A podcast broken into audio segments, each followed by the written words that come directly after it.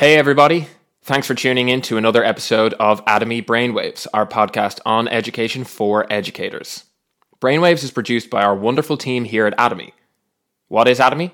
It's an online teaching and learning platform for secondary education. We provide engaging, curriculum specific video and text lessons for over 190 subjects, as well as matching quizzes and exam practice that can be used for both learning and formative assessment. We also provide powerful analytics that can help teachers diagnose how their students are progressing and zero in on who might need a little bit of extra help. Our goal is to help make life easier for our teachers, give them more time to work on the most important things, and ultimately help to generate better outcomes. If you want to find out more about Atomi, head over to our main site at getatomi.com and feel free to try it out for free.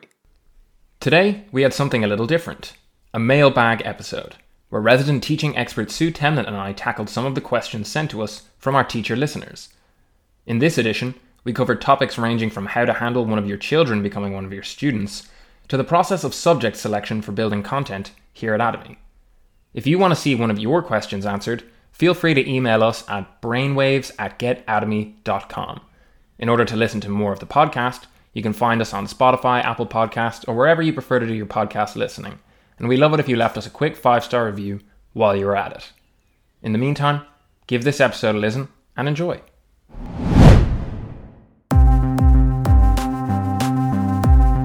Are you gonna teach us anything?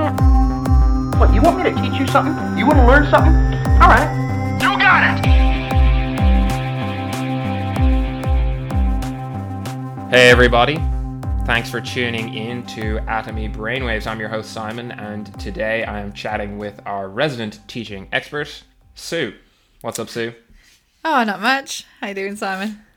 I'm doing good. I'm doing good because today we are continuing our, our new initiative, not not tackling a specific topic or or kind of nailing down one area where we've set the agenda, but instead we are hopping back into the mailbag and answering some questions that have come to us from our teacher listeners. Are you are you ready to to hear the words straight from the streets? Yeah, I always like this. Yep, it's um, see what's see what's going on out there. the real problems you know that people are facing out there. Let's Yeah. let's dive in and, and let's start with an email that we have received from Ruth. Ruth writes, Hi Simon, longtime listener, first time writer. So I'm mm-hmm. facing a problem a lot of teachers have had to navigate through the years. My eldest son is going to be in my year 8 English class next year. We have a good relationship, but my worry is how to maintain the teacher student dynamic in the classroom and leave the mother son relationship at the door, or whether that's even completely possible. Am I stressing out over nothing, or is there anything I need to do to prepare myself for this? Thanks, Ruth. An age old problem, Sue. Uh, uh, One faced by many teachers over the years. Yeah, And, uh, that must be a small school then, because usually the schools I've taught in, um, yeah, the we would do everything to avoid that situation. Really? Um, yeah, yeah. So maybe um, either you know I would speculate a small school where you can't actually do that, um, or maybe you know the the yeah if it was a larger school, just the class dynamics don't allow you to or something. But That's interesting Yeah. because that was I, I I actually was in when I was in school. A guy in my class, I remember being in class with him, and yeah, uh, his his mum was the teacher of that class, and I think Yeah. it was it was well, I don't want to say it was necessarily common, but as far as I was aware, there was no efforts made to stop it from happening. Yeah. So I think- interesting, I suppose. Different that different policies. yeah. Maybe I mean maybe that's just changed. Um, I know you're not that old, you know, but maybe Thank you for saying that. Yes. that's just changed in the sense that um, I don't know. There's there's a, there's a lot at the not just at the moment, but you know, I've, I think I've seen it more increasingly um, in the later years of my teaching. This sort of idea of entitlement and unfairness and any perceived notion of being treated differently or something being unfair kind of thing. So the the move in the schools that I've been in to, you know, not have that happen has been really to, you know, protect the the teacher and the and the um, you know, son or daughter from any aspect of it of being accused of anything. you know being accused of unfairness or fudging marks or it's just a kind of protection mechanism. Um, But I, I, you know, I know that's not always possible. Um, so yeah, I, I, in terms of this particular scenario, I think, um, yeah, you're. It's kind of like go go over backwards to be seen to be fair. You know, um, maintain. Yeah, you've obviously got to talk to. It was a son, wasn't it? Talk to your son Yes. about uh, um, distance and calling you by you know Miss or Mrs. whatever rather than Mum. You know, don't don't don't let any slip ups like that. I guess. Um, Almost from the moment you're in the classroom, it's it's treat in the same way as as anybody else in there. Um, and then if it, you know, I mean, year eight's not such a bad year, but if it became the sort of thing where it was in the higher grades, and you know, so that's when people get much more precious about marks and things like that. I would make sure that um, really, really make sure that you use um, you don't use any names on um, assessments. Make sure that everything is um, you know is, is marked with a student number, so that it is Okay. you know you can't basically be accused in any way of you know I mean you probably know their handwriting, but you know you can't be accused in any way of any kind of favoritism and get things double marked you know so that just it's it, it's more about covering your back um in terms of of what you could be accused of that I'd be more more concerned about so yeah maintain boundaries professional distance talk to the kid about how it's going to all work and um yeah good luck Yeah, and, and and I would say, you know, having, as I mentioned before, been in classrooms where, you know, within my class was a fellow student, and up at the front was their parent. I do think that it's something that you very quickly realize is not as much of an issue as maybe you think it would be. Obviously, I can't. I'm not. I haven't been within the specific dynamic itself, but just having observed it, you know, mm-hmm. even if it's something that the the other people in the class might say, "Oh, your mum's the teacher," you know, nobody cares very quickly, and Yeah. it, people. I, I I expect what you'll realize is that actually it's not. It's not going to be as big of a deal Yeah. as maybe you think it might. Yeah, I think I, I think that's right. Resilience in the beginning, like for the kid, um, you know, a good dose of resilience in the beginning, um, and then you know any kind of teasing, any uncertainty, whatever. Like you say, we'll move on. There'll be the new thing, and if it's kind of commonplace for the school, which it sounds like it probably is, um, if it's just the norm, then you know there shouldn't be half of those concerns that I just mentioned. If it's Yeah. just a kind of normal practice for the school. And maybe as well, if it is normal practice, talk to any other teachers within the Yeah, school. Yeah, true. Yeah, trying to get this some is, advice. Have, have been through this, Yeah. yeah, because they, they they might have some some helpful words too. Yeah. So yeah, Hmm. thanks Ruth for for emailing us in with that particular issue. Next up, we have a slightly longer question from Anthony, Mm-hmm. who writes. Hey guys, I'm a teacher in Victoria where our school has recently reopened.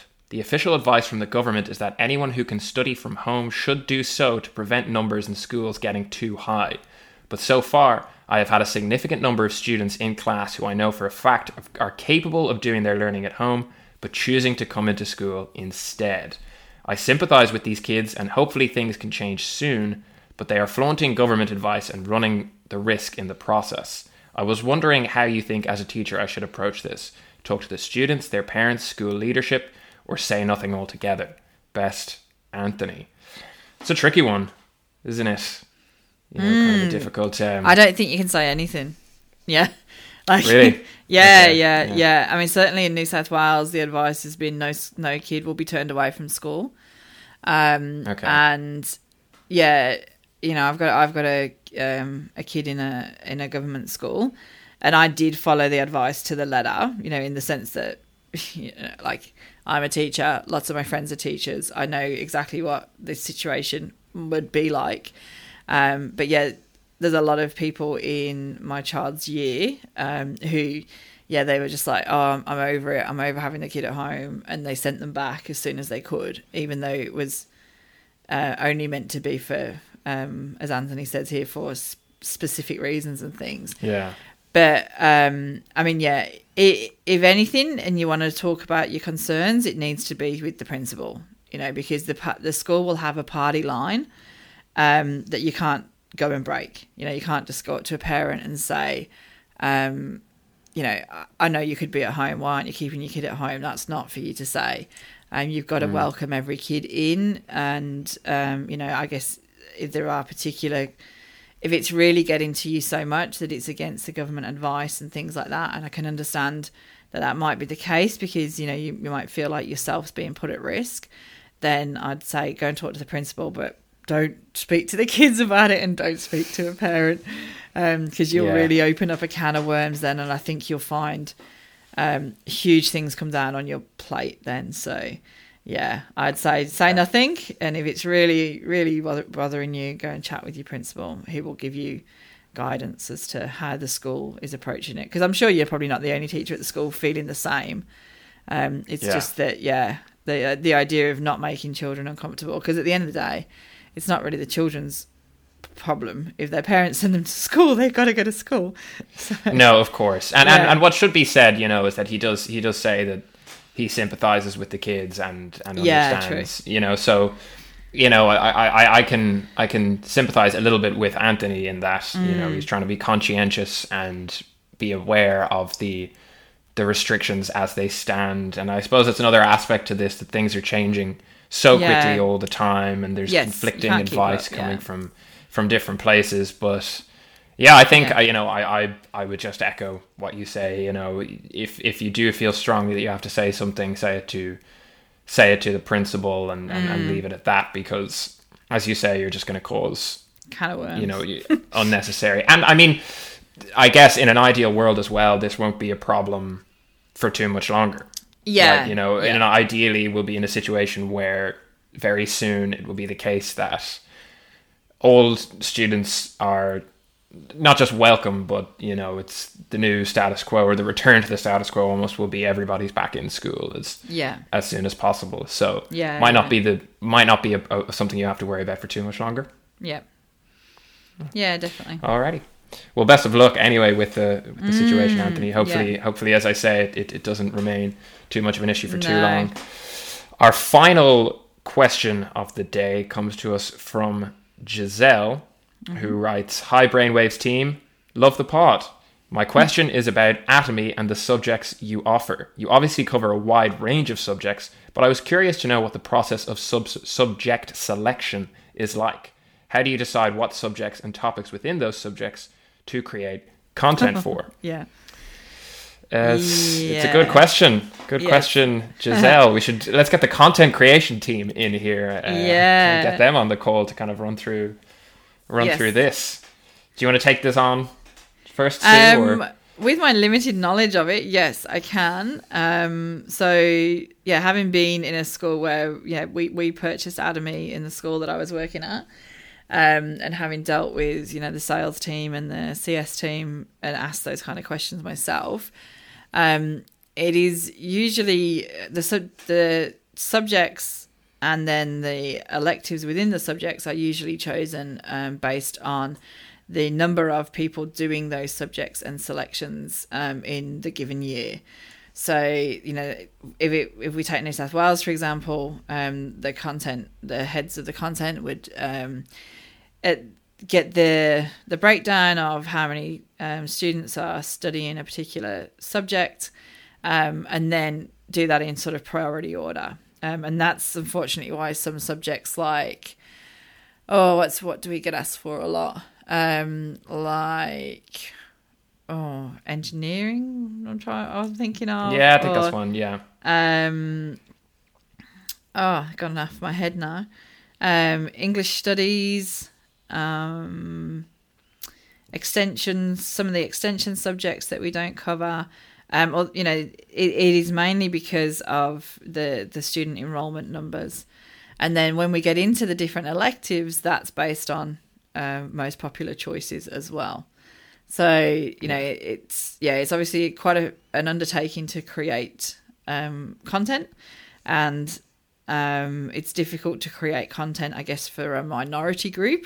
Um, you know, in an ideal world, we'd be able to cover everything, uh, but it, as you're building all of that out, and because you know syllabus changes just when you think you've got it the syllabus will change mm. and you have to replace something or you know within my subject english you you could you know whole texts have been removed from the the most recent curriculum release um, and put, put into different modules or taken away altogether um, so then you've got to keep up with all of that as well you know and not have sort of stale or out of date content too so there's a lot goes yeah. into it, um, and I do sympathise if you're, you know, after a subject that we don't cover, or that, um, you know, an elective that we don't cover, because I think that's that's actually more annoying, in the sense mm. having experienced that, you're like, yeah, yeah, you got, you know, standard English.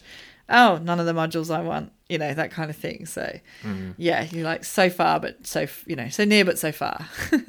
yeah, well, that you know, and and I'll just add to that having you know, being on the the other you talk about it from I guess the the school side, having you know being in the content side because you know when I started in at Atomi, I started in as a content creator for uh, English for the A level UK A levels, and you know the, the amount of planning that goes into building out courses is really quite significant and very methodical. And you know, for instance, I think back to you know when we were planning out courses for the A levels, we would compare across every exam board, look at the texts that came up the most, look mm. within statistics of students who are selecting schools that are picking certain texts and kind of kind of be driven from that. So it really is it's a side of the content creation that maybe goes a little bit unheralded. Mm. You know, mm. there's attention a lot of attention might go towards the the videos themselves and the content within them, which is of course the most important thing, but a huge amount of time and effort goes into planning them in a way to cater to. And and you know you're right. At the end of the day there's so much to cover and you know as much as new subjects are being added all the time and being built out unfortunately you're never going to be able to cover absolutely everything. But you know really we we come at it from an approach of trying to cater to as many people as possible. And that involves doing a lot of work and a lot of planning to figure out what those things are and then strategically planning out hitting all of those major points across all of the major subjects uh, to get the, the best quality mm. content out. Yeah. Uh, and also the most applicable content to as uh, as many students as as we can. So, shout out to the content team. Mm, they do a, they do a terrific job. Yeah. Alrighty. Yeah. Well, that is just about all that we have time for here on today's mailbag. If you if you've got any questions that you want answered and think we might be able to answer them for you, whether they be about Atomi specifically or anything to do with uh, with education, do not hesitate to send them through to brainwaves at getatomi.com. If you want to listen to other episodes, you can find them on whatever platform you're listening to this on, and you can check us out on our main site at getatomi.com. For the time being, it's going to be goodbye from Sue. Bye, everyone. And goodbye from me. See ya.